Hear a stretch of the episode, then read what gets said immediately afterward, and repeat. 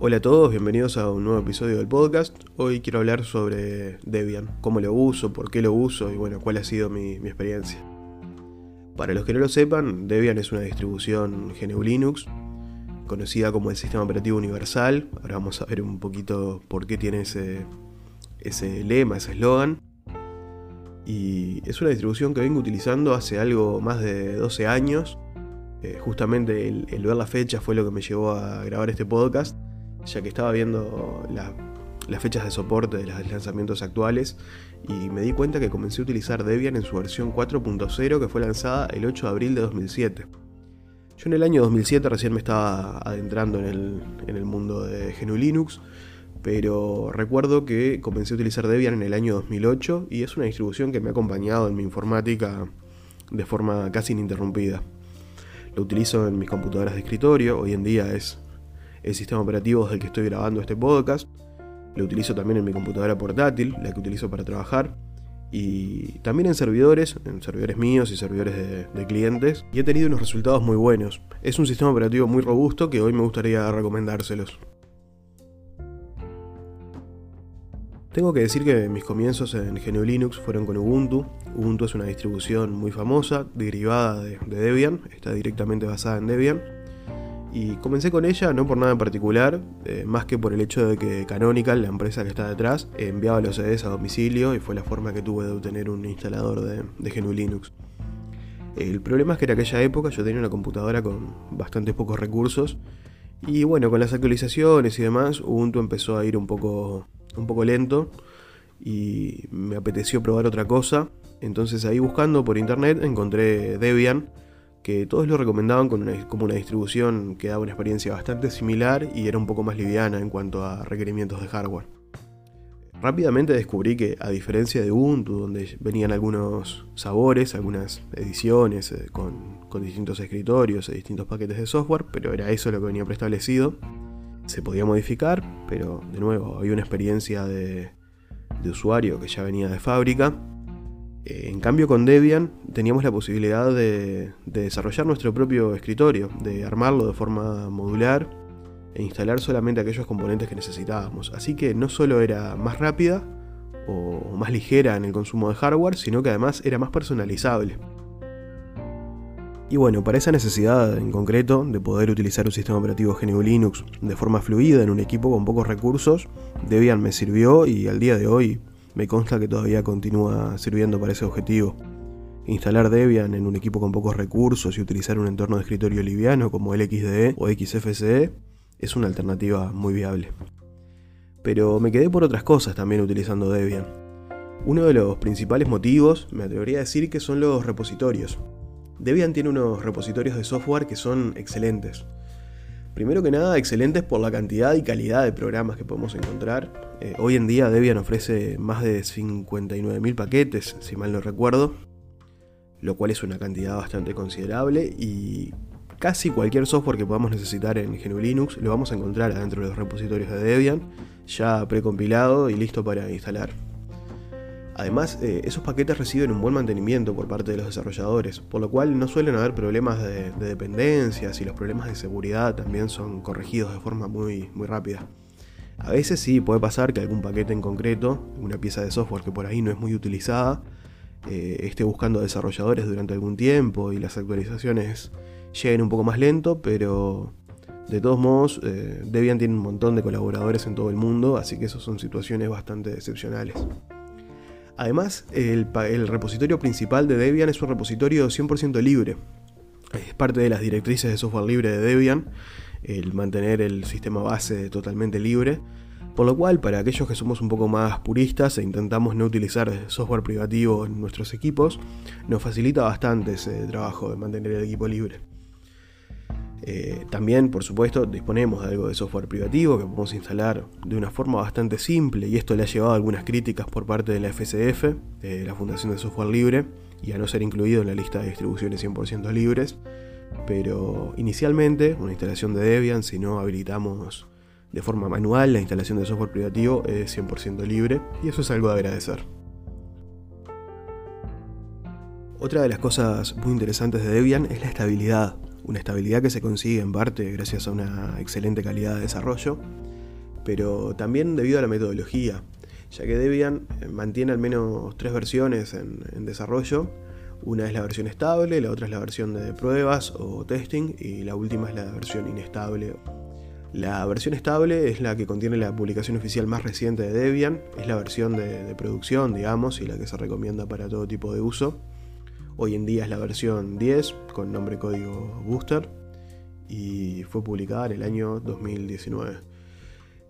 Eh, esa es la versión, digamos, que se puede utilizar para servidores y para PCs de escritorios que, necesitan una, cierta estabilidad y nos da una garantía, por lo general, de que no se va a romper y que no nos va a dar ningún tipo de, problemas y va a mantener una actualización de seguridad del software. Luego tenemos la rama testing, la rama testing o, en pruebas, tiene paquetes que todavía no tienen, eh, no, han sido aceptados en la rama estable, pero están a la espera o sea, es la versión que se va a convertir en la próxima estable. Hoy en día es la versión 11 de Debian. Eh, es una versión bastante usable en PCs de escritorios. Puede llegar a haber algún problema de compatibilidad en, paquetes y demás, pero en general no ocurre nada. Y nos da como una ventaja extra utilizar una distribución que tiene versiones de software un poco más recientes. No es recomendable para usar en servidores o en sistemas donde, donde la estabilidad es extremadamente importante, pero sí para un uso doméstico. Y por último tenemos la rama inestable, que es donde está el desarrollo activo de Debian. Eh, por lo general es la rama que utilizan los desarrolladores y los que quieren estar realmente en la última, última versión. Eh, es en donde se van incorporando los nuevos paquetes. Cuando sale una nueva versión de, un software que es mantenido como un paquete de Debian, eh, se empaqueta y se incorpora en esa rama para comenzar a probarlo, ajustar errores y demás. Esta versión la utilicé realmente poco tiempo porque sí me ha presentado algunos problemas.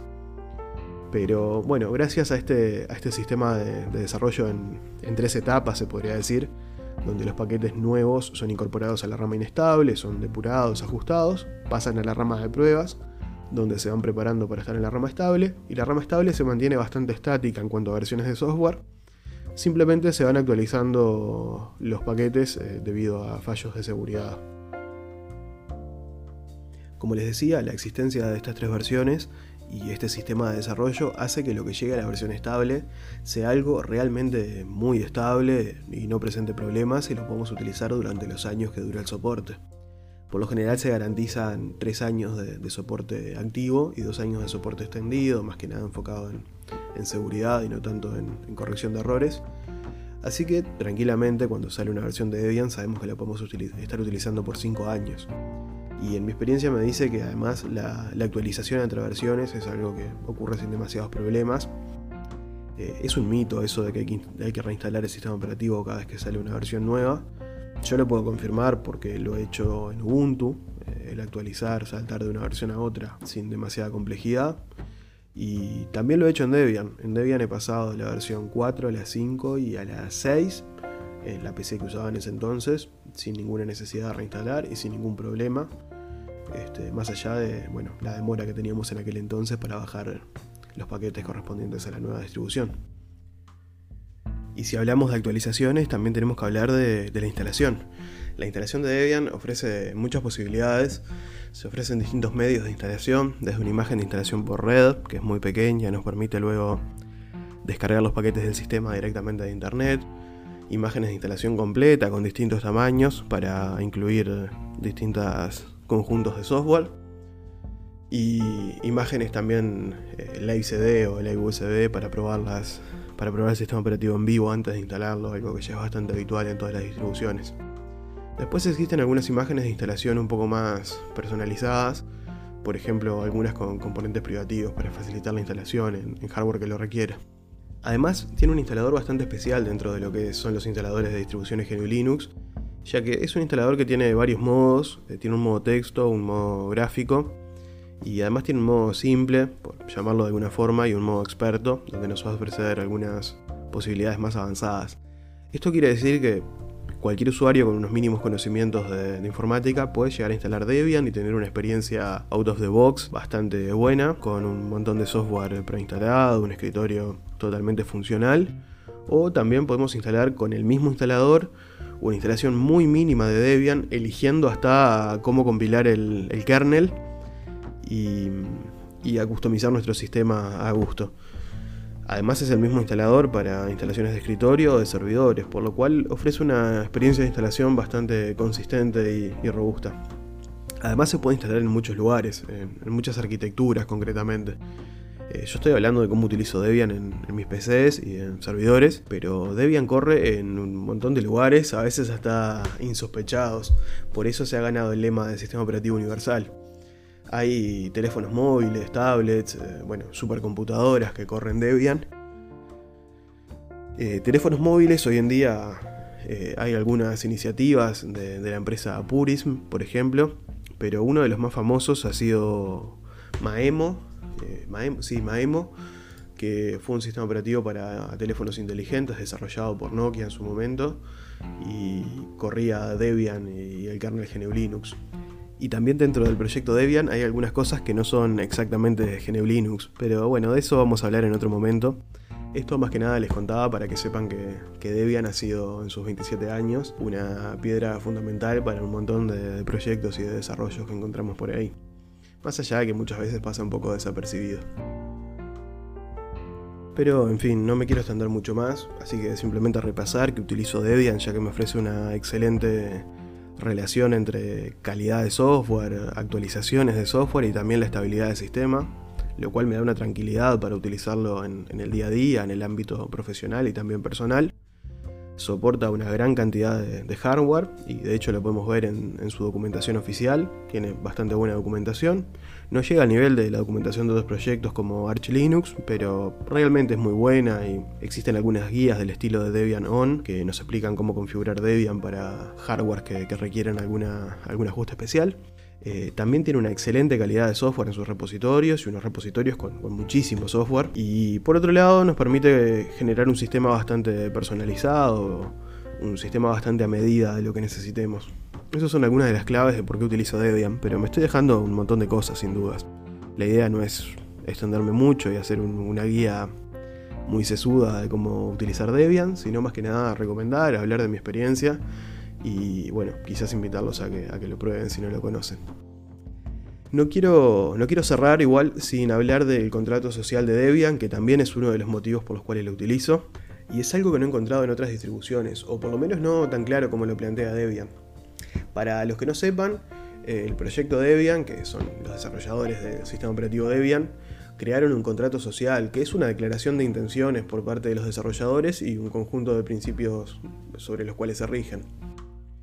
Eh, además incluye las directrices de software libre de Debian, que son algunos de los criterios para definir lo que es software libre que adopta el, proyecto.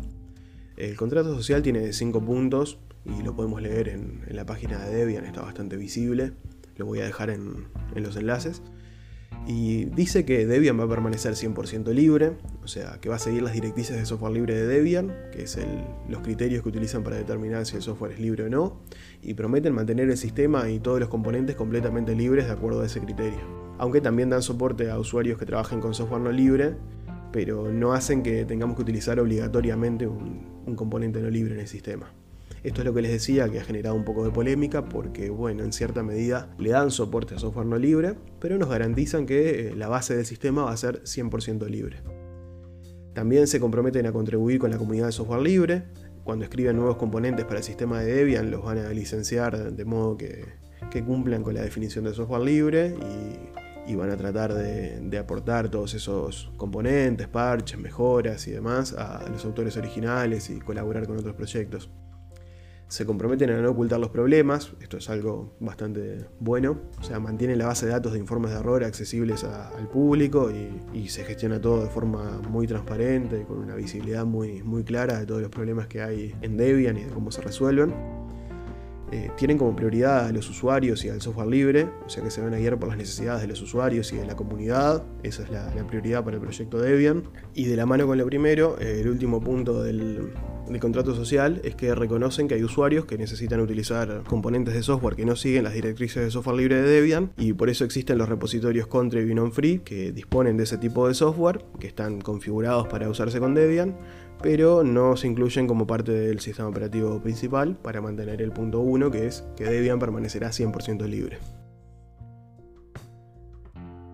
Pienso que el hecho de que exista este contrato social es un motivo muy importante, no un motivo técnico, pero un motivo filosófico de planificación, eh, realmente importante para elegir esta distribución y es algo que, valoro muchísimo. Pero bueno, ya me pasé de los 15 minutos en el podcast y la idea no era alargarme tanto, eh, así que lo voy cerrando por acá. Simplemente recomendarles que, prueben Debian. Es una de esas distribuciones, uno de esos sistemas operativos que lo instalas una vez y te olvidas de reinstalarlo. Es sumamente estable y segura y realmente podemos trabajar durante muchos años con una misma instalación. Además, por eh, ser una de las distribuciones Linux más veteranas, dispone de una gran compatibilidad de hardware y software y de hecho su sistema de paquetería es el que adopta un montón de distribuciones, así que también nos vamos a poder beneficiar de, software que no esté compilado directamente para Debian, pero que va a ser igualmente compatible. Así que sin más, lo voy dejando por acá. Eh, espero poder grabar pronto otros episodios contando un poco, profundizando en mi experiencia con Debian. Pero de momento, nada, contarles que es un sistema operativo muy robusto y totalmente recomendable. Un saludo a todos y hasta el próximo episodio.